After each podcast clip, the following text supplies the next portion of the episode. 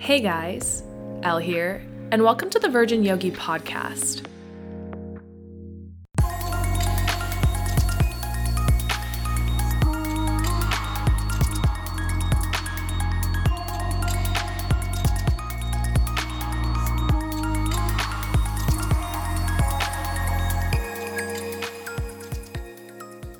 Today, I will be talking about my journey through my practice, why I got started, how I got started, and where I'm at today.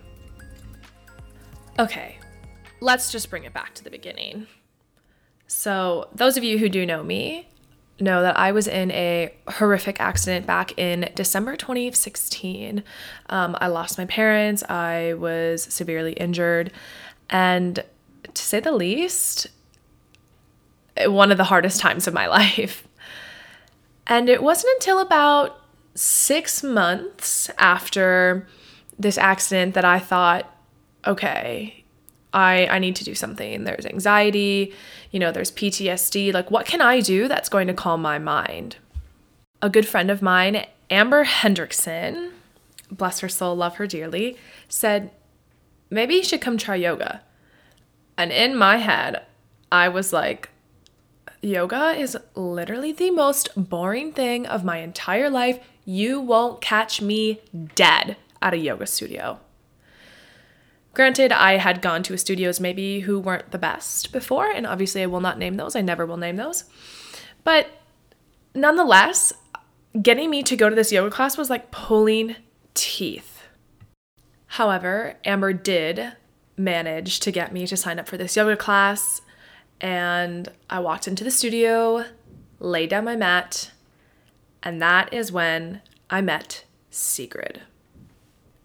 If any of you know Sigrid, you immediately think of this crazy, spunky, funky, outgoing, curly-haired blonde lady. Her name is just about as distinct as her character. And she has a very interesting way of getting you to do nearly everything that you don't want to do. It's like she's made of magic. But Sigrid got me to do things I thought I would never, ever be able to do again after my accident. And I idolized her. I fell in love with her. She believed in me when I didn't believe in myself, and I felt like no one else believed in me either. After that first class, I was hooked.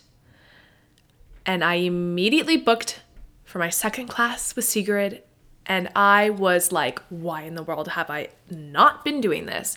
Yoga, who told me yoga was boring? Why did I think that it was boring? Why haven't I been going? And all of these thoughts just kept flooding my mind. And I remember every night that I went to bed, I thought, oh man, I can't wait to see Sigrid again. I can't wait to go to yoga. It was that one thing that brought me peace when no one or nothing else in the world could. So 2 days later, I had my second class with Sigrid. I walked into the studio like routine, laid down my mat, and she looked at me and said, it's just me and you. I was mortified. I was like, oh my gosh, I can't touch my toes. I can't do the splits. I can't do 24 backflips. I can't do an inversion. I can't do a handstand. What is she going to think? What is she going to think of me? Elianna Vazquez, I don't know anything about yoga. And I started to panic. But as Sigrid does, she makes you feel comfortable and she believes in you. Next thing I know, we're halfway through our practice, and time had flew at this point, and she's standing up in front of me, and she has sheets of paper in her hand. She casually, and when I say casually, knowing Sigrid, you know that there's nothing ever done casually by Sigrid, she steps on the papers and stretches her leg out as far as she can, slides the papers all the way to the very top of my mat, and says, think about it. We continued the practice. I rolled up my mat, put my shoes on, put my coat on, glanced at the papers, and it read, 2018 200-hour yoga teacher training. I looked at her, I kind of laughed, and I was like, why would you ever hand this to me? I can't even touch my toes. And she said, there's no physical test to become a yoga teacher. You know that, right? So I took the papers with me, I got in my car, and that whole night played out in slow motion. I thought to myself, maybe this is what I do. Maybe this is going to be my future. Maybe I need this. And then I would kind of laugh at myself and roll my eyes and be like, you're already doing too much. You know, you can't do anything else. You can't do this. You're not a yogi. You've gone twice. This kind of class is for those people who can do the handstands and can touch their toes and do all the really cool things. I mean, I'm in pain every time I touch my toes. How am I supposed to do this? But for kicks and giggles, I just decided to fill out the application. And I mean, at this point, what did I have to lose? I didn't really have anything to lose. I was in the moment engaged to someone, and he was away in the military. And I was like, well, it's going to be a long 6 months, so I guess I better work on myself, right? I filled out the paperwork. I gave it to Sigrid, and she said, perfect. Here, these are all the books that you need, as she handed me a giant stack of books. And if you've done your yoga teacher training, you know just how thick and heavy those books are. They are not for the faint of heart, let me tell you.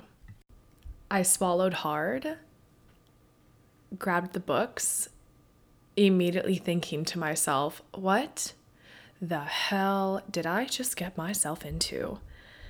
Turned around, walked out the door, down the long hallway, and out to my car. The first day of yoga teacher training came 2 weeks later, and it was so scary. I was terrified. I didn't know any of these people. I was thinking to myself, oh my gosh, I'm going to have nothing in common with these people. These people don't know me. I don't know them. This is going to be the longest 6 months of my life. What am I going to do? So as you do in every, new environment, you introduce yourself, why you came here, how long you've been doing yoga, and you guys can just about imagine what my intro sounded like. And then you kind of just dive right into the material. It's short, sweet intros, and then next thing you know, you're learning about the sutras. Each weekend passed, and the months passed, and next thing you know, honestly, you graduate. You teach one class to pass, you get the feedback, and it's a little scary. You kind of do feel like, am I really ready to teach now? I just remember everyone being together for the very last time, and everybody was just so happy and chipper, and everybody was talking about, I'm going to go teach here, and I'm going to go teach there, and I'm going to work for Sigrid, and I can't wait to teach another country and teach wherever. And then there was me. And I realized I didn't want to teach. For weeks after graduation, I was crushed. I was completely crushed. Like, the kind of crushed, I don't even know how to explain how crushed I was about this situation. I was devastated. I imagined myself traveling the world and teaching yoga at resorts, or teaching yoga in hostels, or just in Hawaii teaching yoga. And I was like, well, now what am I going to do? I don't want to do that. I don't want to teach. And this is where the story gets kind of ironic. I was talking to a good friend about it, Trevor Hendrickson. Yes, Amber Hendrickson's husband. And he said, I'll never forget this. He says, Elle, maybe the training was for you, and maybe you were never meant to teach. And my world for a second came crashing down. He was utterly and completely right in what he had said. I mean, after this experience, I did learn so much about myself. I learned what I really wanted, who I really was, where I wanted to be in my life, things that were important to me. And I also broke off my engagement. Yes, you heard that right. I broke off an engagement. But that's another story for another time that we can touch on later. So all my friends went on to teach at their studios and became lovely teachers. They still are, all of them, each and every single one of them. And then there was me. I didn't go on to teach. I actually just moved across country. Once again, like I said, I really realized that I wasn't where I needed to be. And at that time, I just needed to be somewhere else.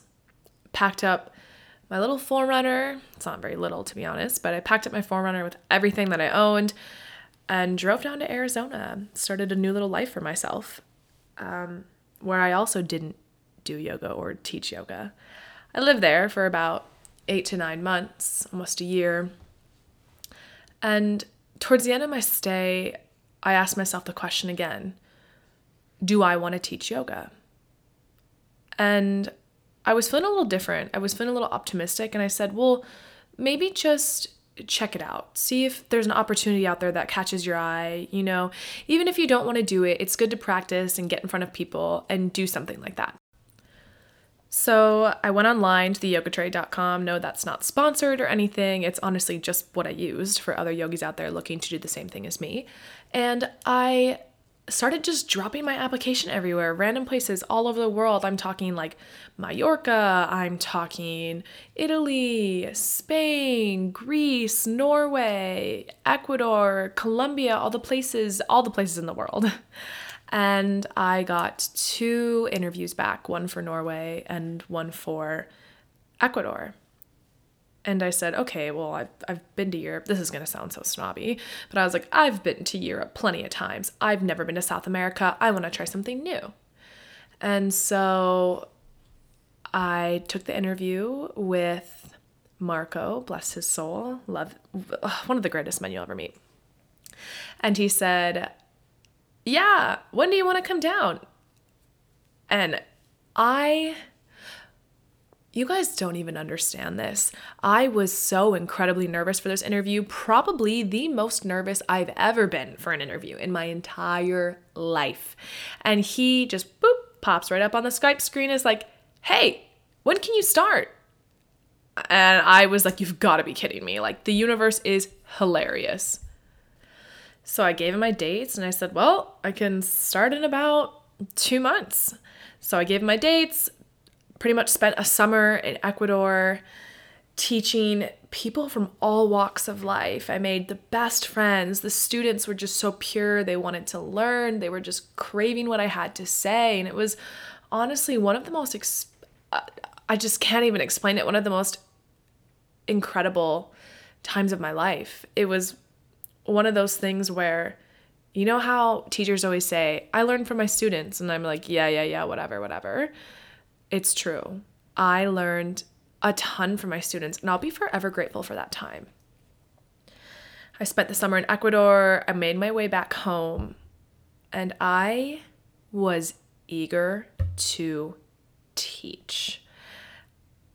And let's just go back for a second. Remember about 2 minutes ago, I was like, I don't want to teach. And after my experience in Ecuador, I thought to myself, how did I go a year without teaching? This is what I want to do. This is what I was made to do. This is what I'm doing for the rest of my life. This is my one love in life. I found my passion. I came home back to North Dakota and reached out to nearly every yoga studio. Hungry, and I mean hungry for a job. I was telling them I wanted to teach 5 to 10 classes a week. This is what I wanted. I'm willing to do workshops. I'm willing to hold retreats. I'm willing to do it all. You guys, I was that crazy yoga teacher. I was borderline crazy. I'm not even gonna lie. I reached out to Sigrid, of course, first. And she said, we don't really have much space on the schedule. I can try and get you on there, but how about you just try the sub list first? And the sub list is basically just if someone needs a class, you can put your name down, you sub the class at the studio, you get paid, and move forward. So I was delighted. I was like, perfect. Like, this is just a way to get my foot into the door. I can't wait. Imagine the places I can go. And I was just so high on life, you guys. I was so high on life. It was another level. I'm just even getting all worked up thinking about it right now. And then one of the girls, Carrie, dear friend of mine, opened up her own studio and reached out to me and said, I imagine having you in my space. I want you here. What can I do? And I pretty much just said, I'm all yours. And within 2 weeks of being back from Ecuador, I had a full schedule. I had a full schedule teaching at Carrie's studio, subbing for Sigrid. And I was loving it. I was loving every second of it. And I'm still doing both as we speak.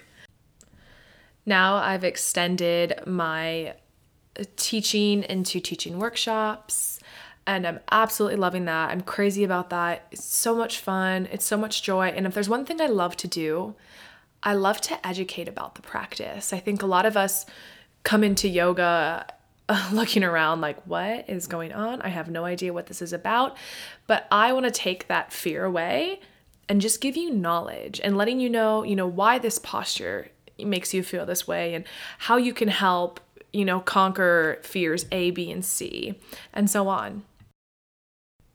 So where am I today? Well, today I'm at my desk recording this podcast, but I'm still working for Carrie. I do have a couple classes now that I am teaching for Sigrid. Like I said, working on those workshops still and starting a podcast. So I decided to start this podcast for those of you who were like me 2 years ago, the ones who were scared or needed some kind of outlet, needed something and couldn't find anything or just didn't believe in themselves. This podcast is for you. There are no requirements to be here. You don't have to be able to touch your toes or do handstands or 4 front flips followed by 6 back flips. And you don't even have to believe in yourself.